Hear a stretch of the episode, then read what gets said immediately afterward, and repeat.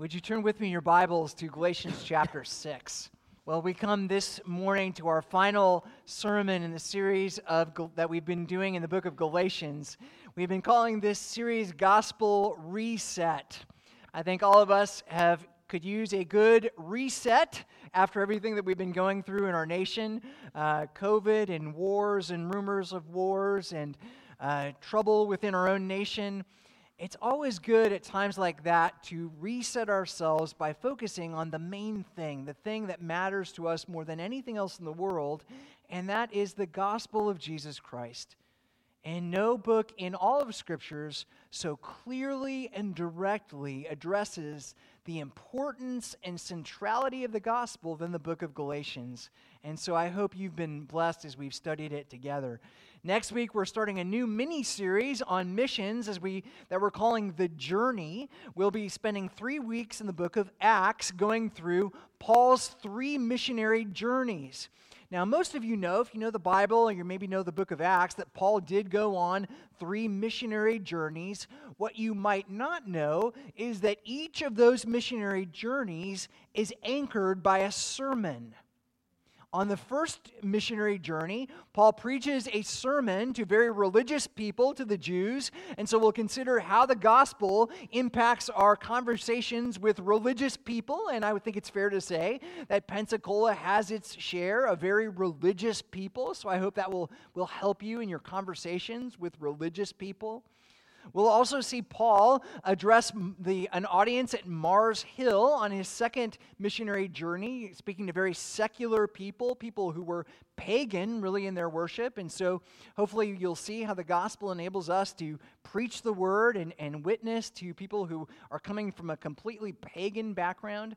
And then finally, on the third missionary journey, we'll see Paul address the Ephesian elders and we'll consider that the gospel is not merely for people out there, outside the walls of the church, it's for us. It's for Christian people who believe in Jesus and love Jesus and yet need to hear that gospel truth each and every day to strengthen us, to empower us, to give us joy. So that's next week, the journey. Now we're going to finish up Galatians. Galatians 6, we're going to read verses 11 through 18. This is God's holy, amazing, breathtaking word. See with what large letters I, Paul, am writing to you with my own hand. It is those who want to make a good showing in the flesh who would force you to be circumcised, and only in order that they may not be persecuted for the cross of Christ. For even those who are circumcised do not themselves keep the law, but they desire to have you circumcised, that they may boast in your flesh. But far be it from me to boast except in the cross of our Lord Jesus Christ, by which the world has been crucified to me, and I to the world. For neither circumcision counts for anything, nor uncircumcision, but a new creation. And, a, and as for all who walk by this rule, peace and mercy be upon them and upon the Israel of God. From now on, let no one cause me trouble, for I bear on my body the marks of Jesus. The grace of our Lord Jesus Christ be with your spirit, brothers and sisters. Amen. This is God's word. Let's go to him now in prayer. O oh Lord our God, we thank you for grace and we thank you for your word. Lord, would you give us uh, an extra measure of your spirit, a tangible sense of your presence, that we might see Jesus in the pages of your scriptures. Hear our prayer. We pray in Jesus' name. Amen. Did any of you read any good books this summer? Anyone? Some good books? Some of you? Any readers here? Well, I was on vacation in California for about uh, two and a half weeks, I read five books. While Kate was there, she read eight books, which proves beyond a shadow of a doubt that Kate is 60% more literate than I am, which sounds about right. Also, one of the books that I read was a book of crossword puzzles, but I'm totally counting that as one of the five books that I read on vacation. Now, I thought I'd begin with a little game this morning. I'm going to give you the last line of some favorite books, and I want you to try to guess the name of the book and the author of the book. Okay? Are you ready? If you know, you can raise your hand, you can shout, but don't do too much of that because we're Presbyterians, okay? Uh, we do our sermon illustrations decently and in order, okay? Don't get out of control. All right, let's hear the first one. Ready? After all, tomorrow is another day. You know it? Gone with the Wind by Margaret Mitchell. Excellent. Next one.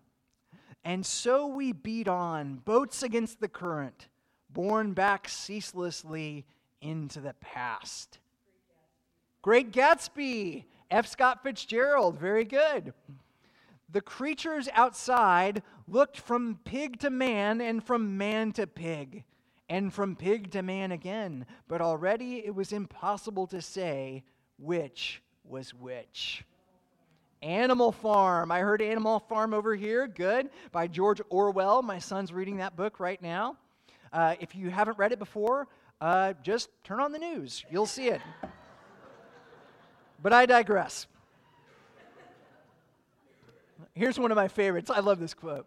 Very few castaways can claim to have survived so long at sea as Mr. Patel, and none in the company of an adult Bengal tiger.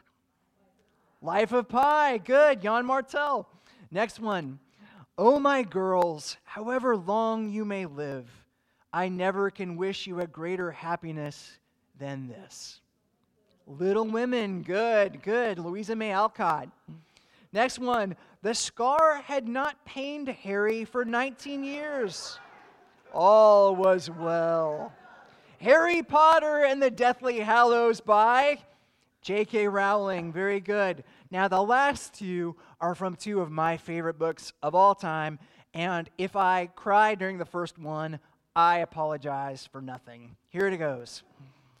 It is not often that someone comes along who is a true friend and a good writer. Charlotte was both. Charlotte's Web by E.B. White. Oh, I love that book. Last one. This one's a little bit more obscure, but I love this book. Watership Down, I'm going to read the quote anyway. She guessed it right away. Here it goes. One of my favorite books. He reached the top of the bank in a single powerful leap. Hazel followed, and together they slipped away, running easily down through the wood where the first primroses were beginning to bloom. Watership Down, Richard, Richard Adams. I love that book, one of my favorite books. Well, this morning we come to the last lines of the book of Galatians. For five and a half chapters, we have seen the beauty of the gospel of Jesus Christ. For five and a half chapters, we have seen that we are saved by grace alone, through faith alone, in Christ alone, that Jesus plus nothing is everything.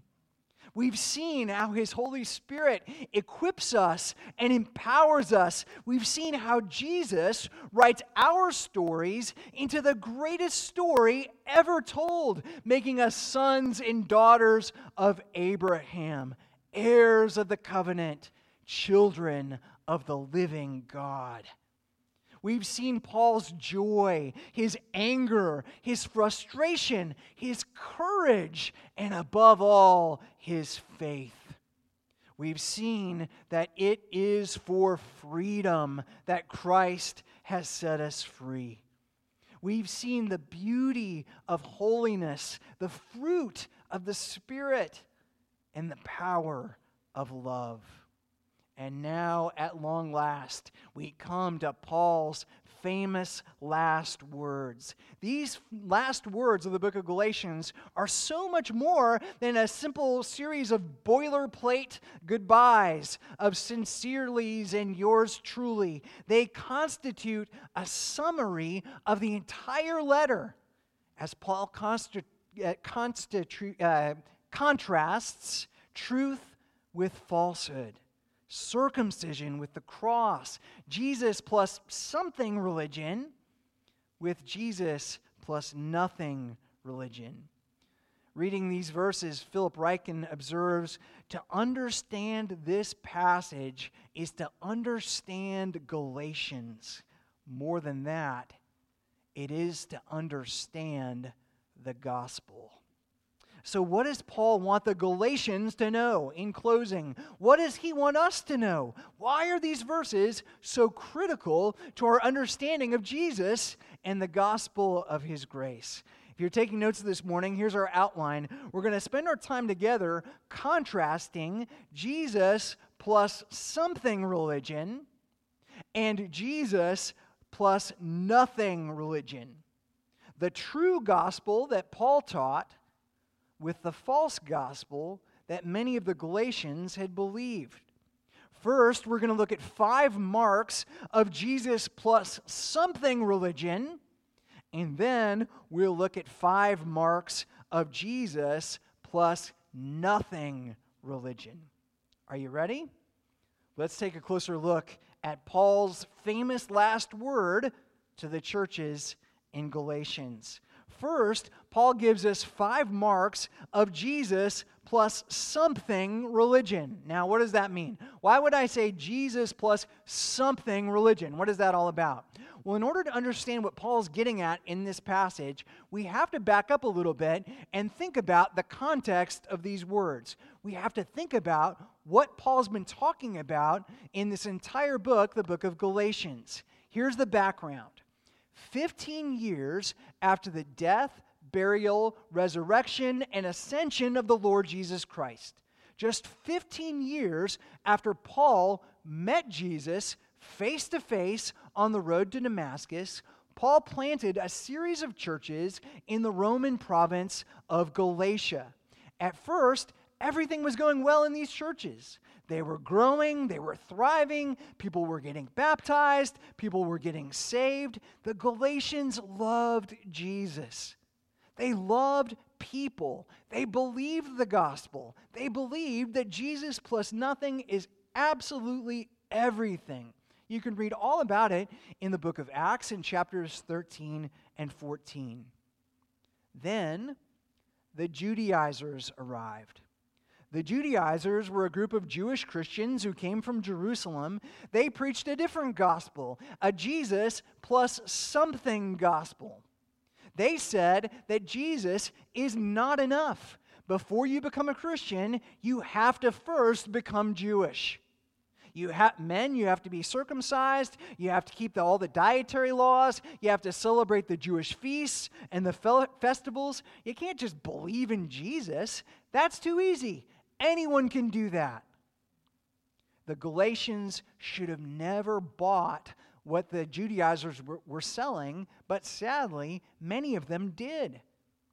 Many of them embraced a counterfeit gospel, a works based system of salvation, which is no gospel at all. In so doing, many of them had abandoned the God who called them by the grace of Christ Jesus. It was a tragedy. It was a disaster. And so Paul spends the letter of Galatians pleading with them don't do it. Don't trade your freedom for slavery. Don't trade the gospel for the law, this works based system of salvation. It's not worth it. The rules and the regulations will never give you life. The Spirit will give you life. Walk by the Spirit. Celebrate the goodness of God. Now, that's the background for this appeal, which starts in verse 12. It is those who want to make a good showing in the flesh who would force you to be circumcised, and only in order that they may not be persecuted for the cross of Christ. For even those who are circumcised do not themselves keep the law, but they desire to have you circumcised, that they may boast in your flesh. Now, let's unpack that. Paul shows us in these verses five markers, five indications that you have believed a Jesus plus something religion. That you have believed something else other than the gospel of Jesus Christ. Number one, Jesus plus something religion is shallow.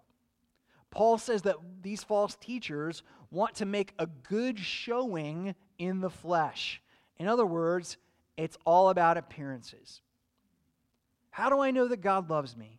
How do I know that God has accepted me? Well, it's easy. I do these things. I go to church every Sunday. I have a fish sticker on my car. I read the Babylon Bee. Um, I don't tithe, but I go to Chick fil A all the time. That's basically the same thing, right? So, you know, I am sure based on this activity that I am a Christian. Paul's saying it's deeper than that. Don't accept that shallow kind of faith. Accept a faith that goes to the heart of the matter, that delves down deep into the heart of Jesus. Now, with that being said, are there moral standards in Christianity? Absolutely. Are there things that you should must do and things that you must not do? Of course. Uh, believing the gospel of Jesus Christ isn't a blank check to do whatever sinful thing you want to do. But what Paul is saying is that the heart of Christianity is the gospel. The heart of Christianity, the essence, is the cross. In other words, it's not about what you do for God, it's about what God has done for you in Jesus. It's not about your performance, it's about your heart. It's not about outward observation, it's about inward transformation. When your religion is a Jesus plus something religion, there's ultimately no depth. There's no substance. It's mechanical. It's transactional. There's no relationship with God. Do you have a relationship with God? Are you tr- trying to appease God or do you want to know Him? That's a key marker of the true gospel of Jesus Christ. Second thing, Jesus plus something religion is manipulative. These false teachers wanted to force the Galatian Christians to be circumcised. They were trying to coerce them, they were trying to manipulate them. Their message was probably something like this Hey, what's the big deal? It's just circumcision, it'll be over in a second. It's not a big deal. Look, we're all circumcised. All our great ancestors were circumcised. Moses was circumcised, and Abraham was circumcised, and all the great Elijah and the prophets were circumcised. Jesus was circumcised. The apostles were circumcised. You want to be like Jesus, right? You want to be like the apostles, right? Just do this one little thing and you can be right before God. Is that what the gospel says? One little thing? They manipulated them and were sending them into death and destruction and guilt and shame. It was horrible. Here's Phil Ryken again Great observation from Phil. He writes There is continual temptation for the church to turn the gospel into the cross plus something else. Whatever that something else is, a deed or a duty or a sacrament or a social cause, the problem is always the plus. For the gospel to be the gospel, the cross has to stand alone. The goal of manipulation is to convince you to do something or to believe something that's not in your best interests. It is not in your best interests to abandon Jesus and the gospel of his grace for a system of, of religious slavery that will ruin your life. Third thing Jesus plus something religion is fearful. Do you notice what was driving these false teachers? Why did they insist on circumcision? What does Paul say? It was fear. They were afraid of being persecuted by the Jews. Now, in the early days of the church, the Jews would often persecute Christians because Christians claim that Jesus is the Jewish Messiah. The Jews said that's unacceptable, that is heretical, and the penalty for heresy is death. They would arrest Christians. They would go from house to house, as Paul did himself, and they would say, Do you believe in Jesus? Do you believe that Jesus is the Messiah? Do you believe that Jesus is the Son of God, your Savior? And if you said no, well, then they would keep moving on and you would be safe. And if you said yes, you would be taken away and murdered. It happened to Stephen in the book of Acts, Acts chapter 7. They killed him, and Paul, who's writing this letter, was there when they did it. Circumcision gives the false teachers a sense of anonymity and plausible deniability. If they were to be circumcised, they could blend in. And if confronted, they could say, hey, listen, I'm circumcised too. I'm one of you. I'm not one of these Christians. I, am with you. I'm on your team. What more proof do you need? Sadly, I think many of us are paralyzed by the same kind of fear. We don't want to stand, stand out. We don't want to stand up to the mob, whether it's an actual mob or, or the social media mob or whatever it is. And so we remain quiet. We don't want to offend anyone. We don't want to be persecuted. And so we don't talk about the cross. We'll spend time talking about anything else. We'll talk about football and politics and the weather and anything else. But Jesus and the cross and the gospel never crosses our lips. It takes courage to be a Christian, it takes courage to talk about the cross. The cross is offensive to people. The cross is offensive to secular people, but it's also uh, offensive to religious people. It's offensive to secular people because secular people don't want to believe that there is sin and that we are accountable to God for the things that we do. And it's just as offensive to religious people who are blown away by the thought that our good works and our good religious deeds could never be enough to justify ourselves in the sight of a holy God. But in both cases, whether you're talking about a secular person or a very religious person, the gospel confronts our pride. The gospel confronts our idolatry. The gospel confronts our unbelief. Jesus plus something people are fearful. Jesus plus nothing people are faithful. Fourth thing, Jesus plus something religion is hypocritical. Verse 13 For even those who are circumcised do not themselves keep the law. Do you know why they don't keep the law? Because nobody keeps the law. Now, granted, some people do a little bit of a better job at it than other people, but no matter who we are, even our best good works are filthy rags. Even the best works we do are stained with sin. We cannot ever keep the law perfectly. Even if we could do a pretty good job on the outward requirements of the law, Jesus repeatedly says in the Sermon on the Mount that what's really required is a transformed heart. We need to be changed from the inside out. You can keep all you, you can try to keep all the laws all the time, but ultimately it's impossible. Jesus plus nothing religion. Christianity, the true gospel of Jesus Christ says that's okay.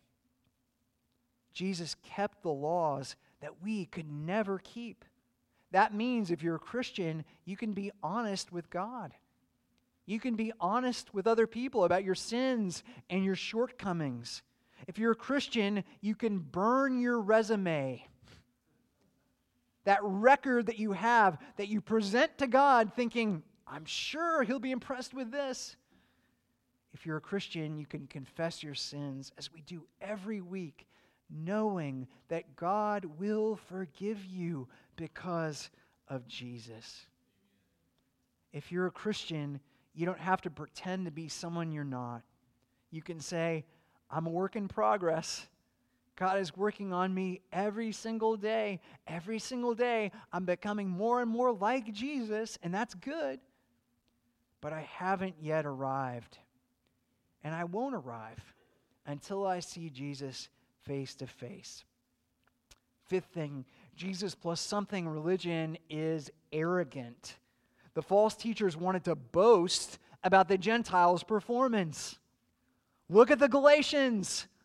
Look at what they're doing. They're being circumcised. They're keeping the feasts. They're keeping the festivals. They're not eating bacon anymore. Look at what we accomplished. Look at our good work. Before we came, they, they weren't even circumcised. Look at them now. They wear suits and they wear dresses and they carry around a nine pound ESV study Bible everywhere they go. Some of them came an hour early to church to study the book of Leviticus. Leviticus! Look at what we've accomplished. Look at what we did.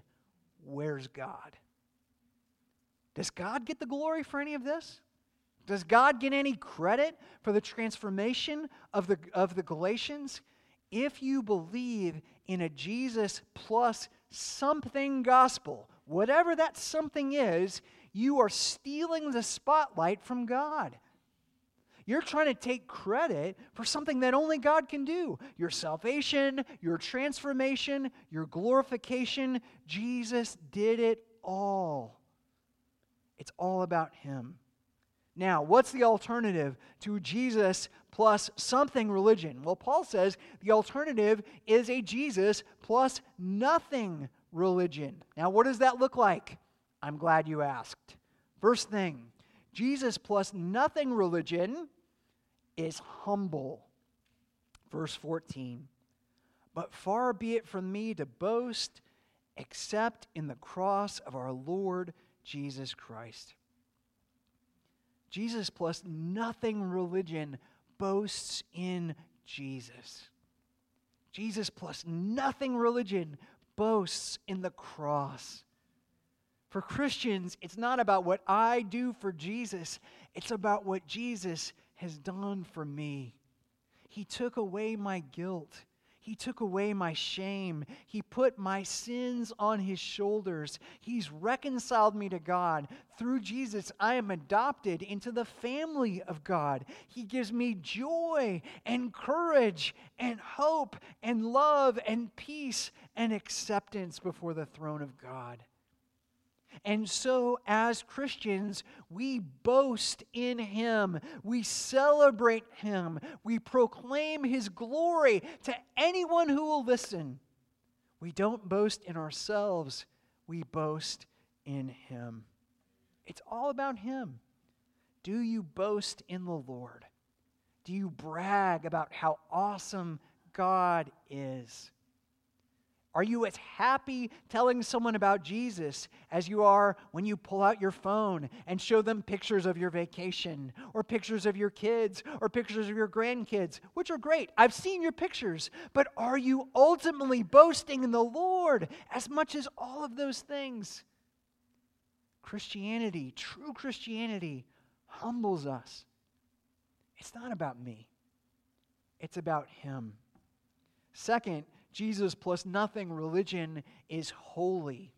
Verse 14 Far be it from me to boast except in the cross of our Lord Jesus Christ, by which the world has been crucified to me.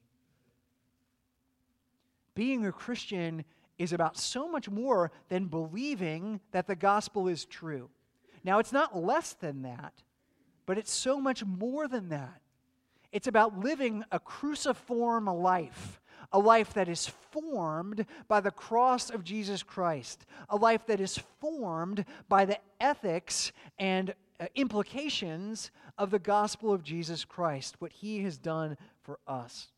According to Paul, the world has been crucified to me. Now, that means, in a sense, the world is dead to me.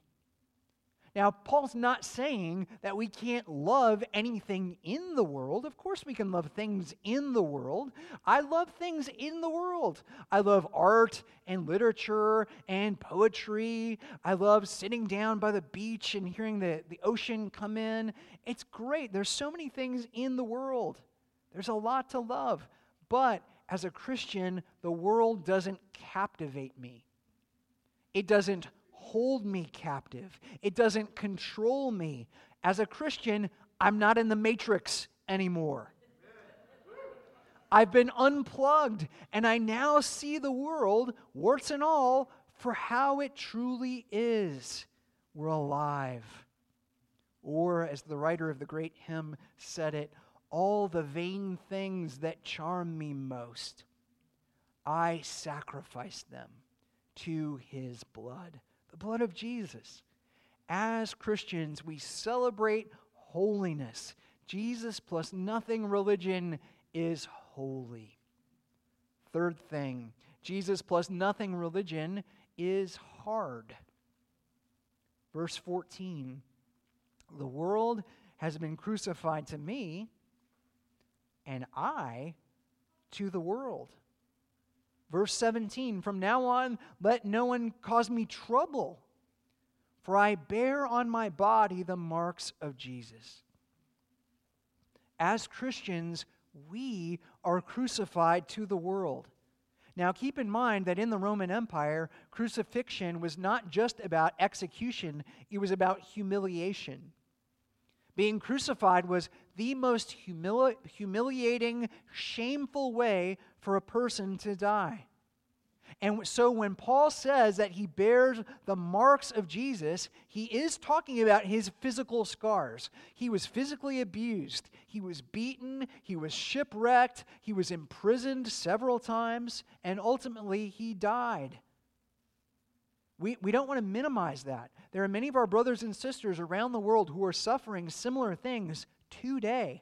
It is happening in Afghanistan today to our brothers and sisters in Christ, and we must be mindful of them, for they truly are our brothers and sisters. We are united by the Spirit of God, and so we pray for them, and we urge nations and principalities to make policy that, that will protect them and preserve their lives.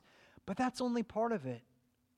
Paul also suffered trouble for his Christian faith.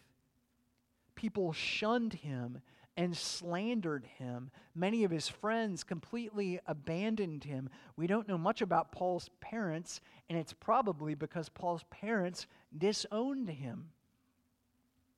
Now, I say this not to discourage you, but to hopefully paint an accurate picture of reality. Being a Christian is hard sometimes. So, what do we do? Sadly, I think a lot of people come into the Christian faith and they're very excited and they think, man, my life is going to get so much better and my life is going to improve. And then troubles come and we say, well, I'm done with this. On to something else. I'm going to try something else, something that works. Let me encourage you to instead do this to cast your cares on Jesus, knowing that He cares for you. He will never leave you, He will never forsake you. He is with us, all of us, always, even until the end of the world. Even until the end of the world. Jesus plus nothing religion is hard. But what happens when we cast all of our anxieties on Jesus? What do we have left? Nothing. Nothing but Jesus, which is the whole goal of the Christian life. Jesus plus nothing equals everything. Fourth thing Jesus plus nothing religion is beautiful. Beautiful. Verse 15 For neither circumcision counts for anything nor uncircumcision, but a new creation. New creation.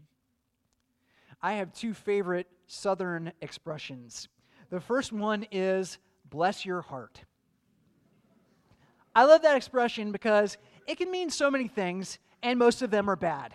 And I just kind of think it's ironic that little old ladies are walking around, oh, bless your heart. I don't know, it just makes me laugh. My second one is lipstick on a pig. Have you ever heard that expression? Now, that has a very specific uh, meaning there. When you say to God, God, I'm going to clean myself up, I'm going to straighten up. I'm going to fly right. I'm going to turn over a new leaf. I'm going to do better next time. You know what you have? Lipstick on a pig.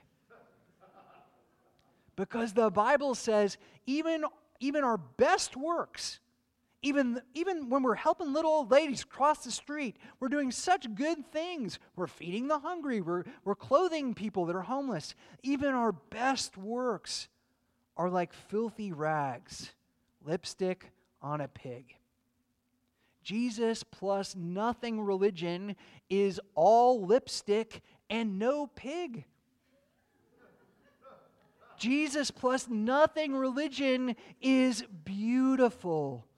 When you become a Christian, you become a new person, a transformed person, a beautiful person, changed from the inside out. Your attitudes, your actions, your affections, the way you do career and social media and school and family and parenting and marriage, all of that stuff is transformed by the Holy Spirit as He applies the gospel of Jesus Christ to every aspect of our lives. Jesus plus nothing religion is beautiful. Fifth thing, which is also kind of the tenth thing if you were paying attention, but Jesus plus nothing religion is blessed. And not just hashtag blessed, like I just went to Hawaii, hashtag blessed. I mean, like really blessed. Jesus blesses us with grace and mercy and peace. Verse 16, and as for all who walk by this rule, peace and mercy be upon them and upon the Israel of God. Verse 18 The grace of our Lord Jesus Christ be with your spirit, brothers and sisters. Amen. I think it's fitting in a book that is all about the gospel of Jesus Christ that the final word is grace. Because in Jesus plus nothing religion, the final word is always grace. The final word is always mercy. The final word is always peace peace with God, peace with one another through Jesus. That's the book of Galatians, a book that gives us a gospel reset, a book that invites us to celebrate the grace of God, a book that points us to Jesus and the glories of the cross a book that says to each and every one of us, no matter who you are, no matter what you have done, believe. Believe. Do you believe in the Lord Jesus Christ? Do you believe in the gospel of his grace? Do you believe that Jesus plus nothing is everything? When you do, you'll give him your everything your heart, your life, everything. Jesus paid it all. All to Him we owe. Let's go to God in prayer. Lord Jesus, we thank you for the gospel by which we are saved, by which we are transformed. Thank you for what you have done. I pray that you would impress these gospel truths into our lives deeper and deeper every day that we might be transformed, not only for our, our own edification, but for the blessing of our community. We pray, Lord God, for all those who are here in person, all those who are watching online, all those who are burdened with sickness or depression or anxiety. Lord God, will you comfort them by your Spirit now and begin the transforming work in their lives that you began on the cross? Hear our prayer. We pray in Jesus' name. Amen.